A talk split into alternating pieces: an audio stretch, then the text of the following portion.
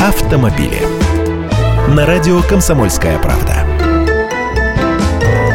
Здравствуйте! Россияне решили разлюбить вдруг китайские машины. Строго говоря, ее и не было никогда любви этой. Но была любопытная ситуация, когда во время кризиса продажи машин из Поднебесной не падали. Удивительно даже. Но вот все встало на свои места. В октябре этого года продажи автомобилей китайских брендов составили 2500 единиц, что на 37% меньше, чем годом ранее. В сентябре, кстати, тоже было падение продаж китайских автомобилей. Тогда она составила 38%.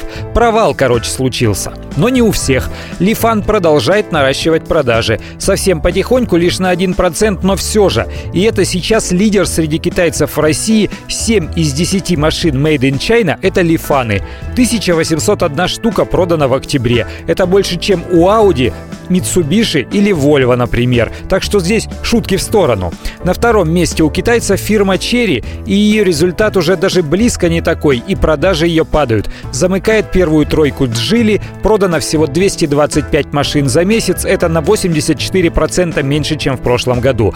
Далее следуют DFM, она же Дунфен, Чинган, Фав, Зоти, я вообще в шоке от того, что их кто-то покупает, Brilliance, Хайма и другие. Ну и пользуясь случаем, пока могу сказать, что прорыва так и не произошло. От них, китайцев, ждали повторения корейского успеха, но нет, даже близко не стояли. Ни по богатству модельного ряда, ни по качеству сборки, ни по уровню комфорта.